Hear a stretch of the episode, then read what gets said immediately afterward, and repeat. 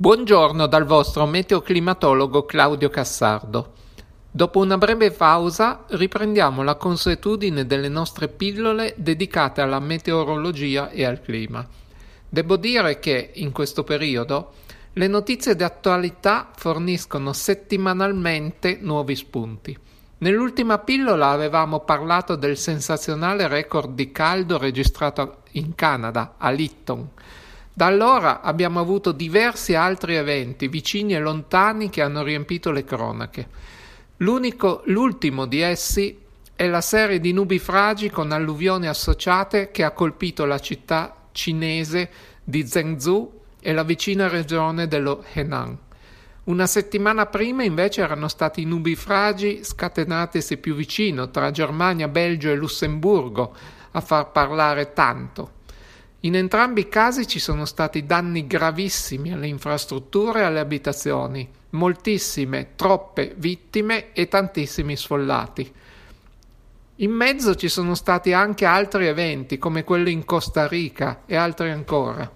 Se però vogliamo rimanere all'interno dei nostri confini nazionali, Purtroppo anche qui abbiamo avuto inondazioni localizzate a seguito di violenti temporali con nubifragi che hanno scaricato ingenti quantitativi d'acqua su piccoli bacini che non sono riusciti a smaltirli in tempo utile. Due casi su tutti, quello del Toce in Piemonte e quello in Alto Adige.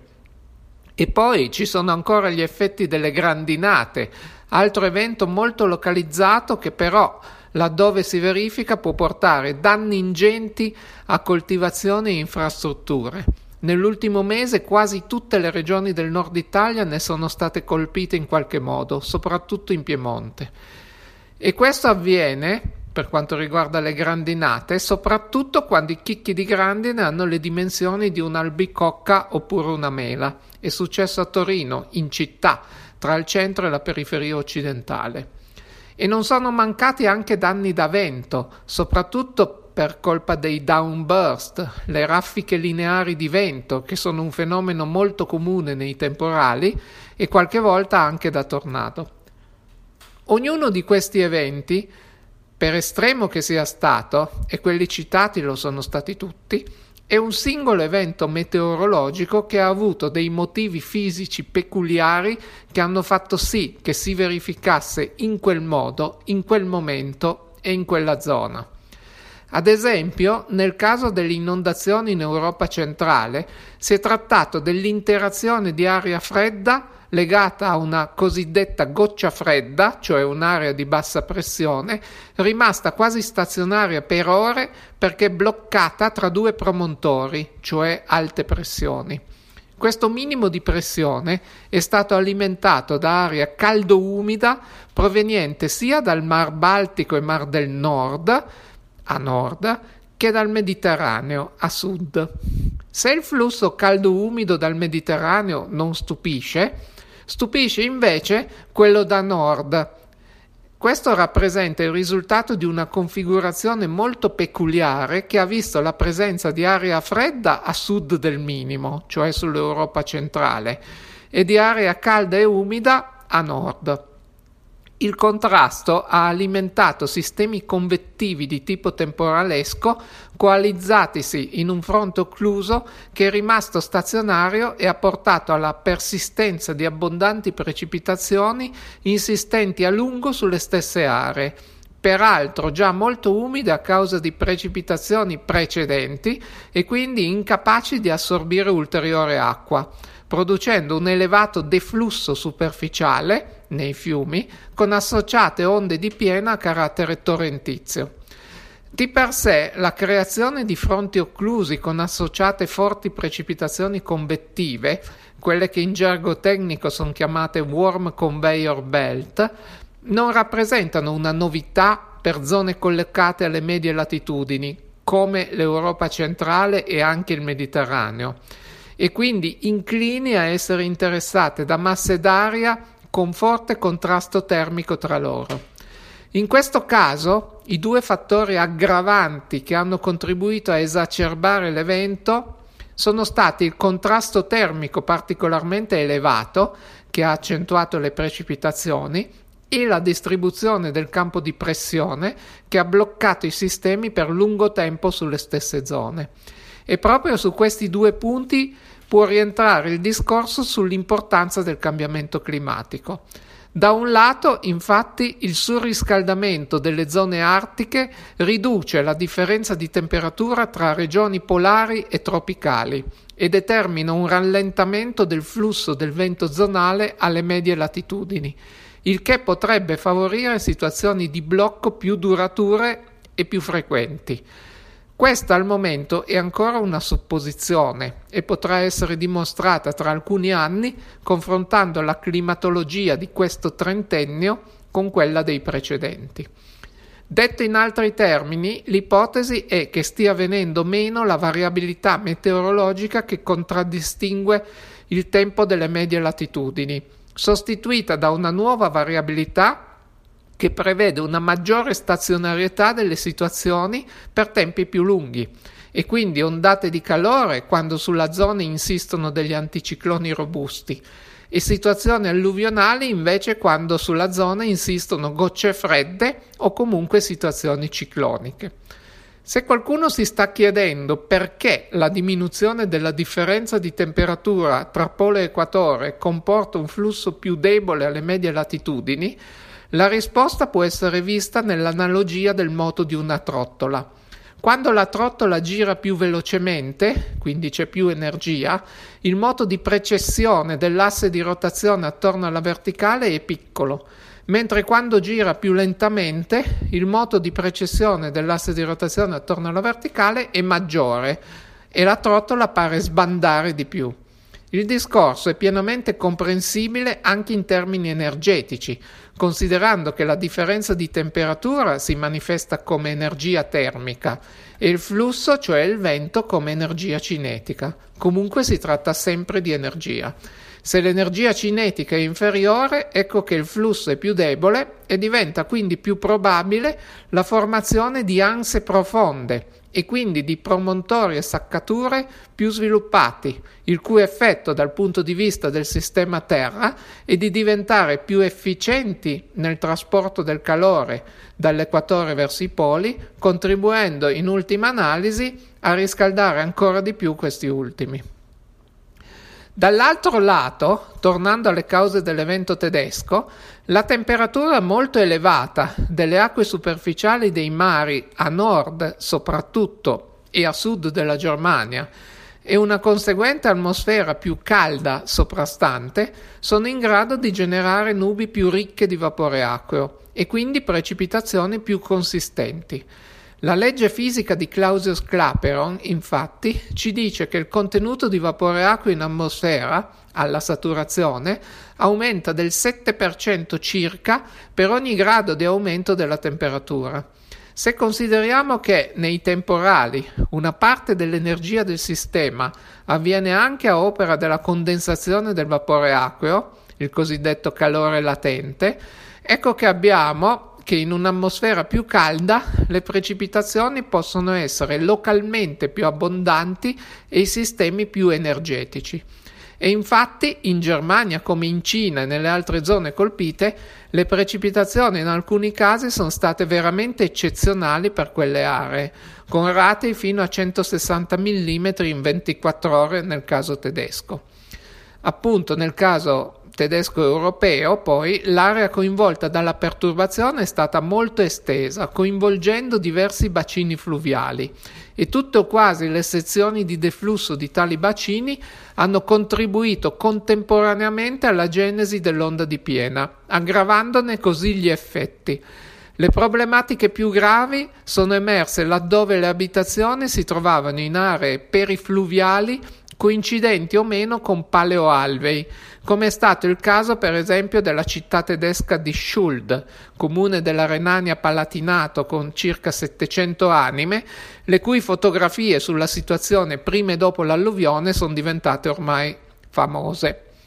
Nel caso invece dell'alluvione nella regione cinese dell'Henan, circa 300 km a nord di Wuhan, giusto per intenderci, La situazione meteorologica che ha insistito sulla zona tra il 17 e il 20 luglio ha visto la persistenza di un'area di bassa pressione alimentata dai forti venti monsonici tipici di questo periodo dell'anno,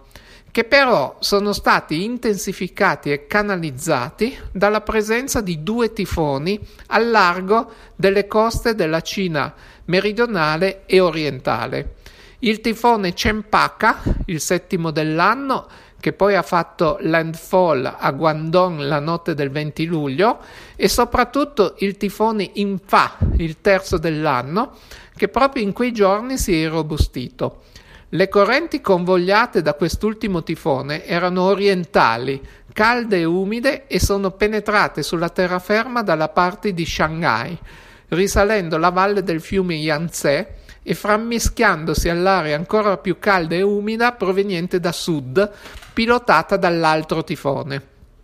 In questo caso, più che il contrasto tra aria calda e fredda, è stata l'interazione con i rilievi sul bordo occidentale dello Henan a causare lo sviluppo di nubi convettive temporalesche che hanno favorito intense precipitazioni e anche in questo caso le alluvioni sono il risultato dell'ingrossamento dei fiumi avvenuto quasi contemporaneamente, che ha portato quindi a onde di piena concomitanti con allagamenti più cospicui alle confluenze dei fiumi. In questo caso, quindi, un possibile contributo del cambiamento climatico all'evento può essere visto ancora nel riscaldamento del mare e quindi dell'atmosfera soprastante che pertanto si può essere arricchita maggiormente di vapore acqueo diventando così favorevole allo sviluppo di precipitazioni più abbondanti. Si badi bene che, così come ho avuto modo di ribadire in tante pillole precedenti, oggi non voglio affermare che deve per forza esserci a tutti i costi un contributo del cambiamento climatico in ogni evento meteorologico, cioè non abbiamo un colpevole il cambiamento climatico a cui dover addossare per forza la colpa. E proprio perché c'è molto dibattito su questo punto, spesso con fazioni che si contrappongono, mi piace dare il mio contributo per cercare di chiarire gli aspetti scientifici. E quindi quello che vorrei dire è che di sicuro l'incremento della temperatura, sia a livello di media globale, sia a livello di variazioni locali, è certamente uno dei fattori più evidenti e rilevanti del cambiamento climatico in corso. Oltre che vederne gli effetti nell'aumento progressivo dei valori, sia pure all'interno di una variabilità interannuale che fa sì che non sempre ogni anno risulti più caldo del precedente, un effetto sempre più visibile e statisticamente significativo per quanto riguarda le temperature è l'aumento della frequenza degli eventi meteorologici estremi, che in questo caso specifico sono le ondate di caldo, e anche della loro durata. Quindi in un evento del tipo del caldo estremo a Lytton in Canada, l'attribuzione del contributo del cambiamento climatico al record è quasi indubitabile e possiamo affermare che molto difficilmente si sarebbero potuti registrare valori simili uno o due secoli fa, anche se comunque delle ondate di calore si sono verificate sempre, anche nella piccola età glaciale. Invece, per quanto riguarda gli episodi alluvionali citati, cioè il caso tedesco e il caso cinese, ma si potrebbe estendere il discorso anche alle grandinate ai casi di vento intenso, l'attribuzione è certamente più difficile per via dell'estrema variabilità nel tempo e nello spazio di questa tipologia di eventi e anche per via della loro rarità che fa sì che quando si analizzano i numeri dal punto di vista statistico si abbia a che fare con pochi valori, troppo pochi per poter fare una statistica affidabile. Nonostante questo problema, ci sono comunque i presupposti, e ce li fornisce la fisica, per poter affermare che anche in questi casi il clima più caldo è molto probabile che possa favorire un'esacerbazione degli effetti e quindi anche in questo caso si potrebbe affermare che statisticamente almeno eventi simili sarebbero stati meno probabili uno o due secoli fa, anche se uno, due secoli, anche cinque secoli fa, ci sono comunque stati eventi estremi che si sono verificati anche in Europa centrale o in Cina. Quindi in ogni caso si può concludere che il cambiamento climatico tende a rendere tutti gli eventi meteorologici estremi più frequenti e più intensi e probabilmente eh, per quanto riguarda quelli precipitativi riusciremo ad averne un'evidenza statisticamente significativa tra alcuni anni, quando sarà passato più tempo e la statistica sarà riuscita a far emergere diciamo, il segnale eh, anche dai pochi casi verificatisi. In questo senso mi piace fare il paragone per quanto riguarda appunto l'effetto del clima col percorso di un essere umano e del suo cane che salgono lungo un sentiero di montagna. La persona sale con passo regolare, mentre il cane, come tutti i cani, corre continuamente avanti e indietro attorno alla persona. Se noi vendessimo le proiezioni dei percorsi della persona e del suo cane su un grafico con il tempo in ascissa e la quota in ordinata, vedremmo il percorso della persona come una retta inclinata crescente e invece il percorso del suo cane come una linea che in media si sovrappone a quella della persona, ma presenta tantissime fluttuazioni verso l'alto e verso il basso, talune magari anche marcate, per esempio quando il cane adocchia qualcosa o qualche animale che lo fa scattare. Se il percorso è lungo, diventa evidente che anche il cane sta salendo, mentre se si guarda soltanto un breve tratto, apparentemente il percorso del cane potrebbe anche apparire contrapposto a quello della persona, cioè in discesa. Il percorso della persona rappresenta il cambiamento climatico, mentre quello del cane rappresenta l'insieme delle situazioni di tempo meteorologico. Gli andirivieni del cane sono ad esempio le fluttuazioni tipiche della temperatura o delle precipitazioni. Poi più il cane è energetico e più marcate sono le sue fluttuazioni. E anche in meteorologia alcuni fenomeni hanno una variabilità più spiccata di altri, come ad esempio le precipitazioni, vie più se le guardiamo a scala locale. Tuttavia, con la giusta angolazione e la giusta pazienza, cioè occorre aspettare del tempo, si possono riconoscere le variazioni dovute al clima, così come si può capire che sia la persona sia il cane stanno andando in salita. Vorrei concludere il discorso di oggi con una considerazione che mi sembra altrettanto importante eh, rispetto a tutto quello che abbiamo detto e anche complementare. Viviamo in un'epoca in cui la maggiore variabilità del tempo è ormai un fatto assodato, così come è ormai assodato che le condizioni di rischio sono già cresciute rispetto al passato e in futuro cresceranno ancora parecchio. Il rischio, come è noto, dipende da tre fattori essenziali l'aumentata pericolosità dei fenomeni meteo-idrologici legati ai cambiamenti climatici, l'aumentata vulnerabilità dei territori legata agli esseri umani e l'aumentata esposizione al rischio dei territori stessi, anch'essa causata dagli esseri umani. Matematicamente il rischio è il prodotto di questi tre fattori, cioè rischio uguale pericolosità per vulnerabilità per esposizione. E l'aumento di ognuno di essi fa crescere il rischio. Per far diminuire il rischio e quindi i danni a esso associati, bisogna agire su tutti e tre i fattori contemporaneamente, facendoli diminuire. Facciamo un paragone. Se uno viaggia in auto è esposto al rischio di fratture in caso di incidente. Per fare diminuire il rischio posso diminuire la pericolosità, cioè viaggiare più piano,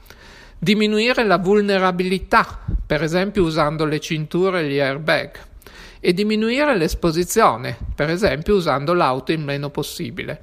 Se agisco solo su uno o due fattori, la diminuzione del rischio magari ci sarà comunque, ma sarà piccola o addirittura impercettibile. Lo stesso discorso si applica ai manufatti umani, con due incisi però. Il primo, la numerosità della popolazione umana, almeno sul breve periodo, sarà inevitabilmente in aumento e su questo non ci possiamo fare nulla. Il secondo, i cambiamenti climatici, almeno per un po', continueranno e anche su questo non ci si può fare nulla. Però si può incidere sull'evoluzione futura per i nostri discendenti. Tutto ciò comporta inevitabilmente un aumento di tutti e tre i fattori che concorrono al rischio. Quindi, se vogliamo far diminuire il rischio nonostante tutto, dovremo agire in maniera concomitante e in altro modo su tutti e tre i fattori. Questo ce lo dovremmo scolpire nel cervello, perché è l'unico modo che abbiamo per far sì che nel futuro ogni evento meteorologico un po' violento non comporti automaticamente un elenco di danni incalcolabili e purtroppo di vittime spesso incolpevoli. Magari su questo discorso poi torneremo più specificamente in una delle prossime pillole. Per oggi direi che con queste considerazioni vi saluto e ci sentiamo alla prossima pillola.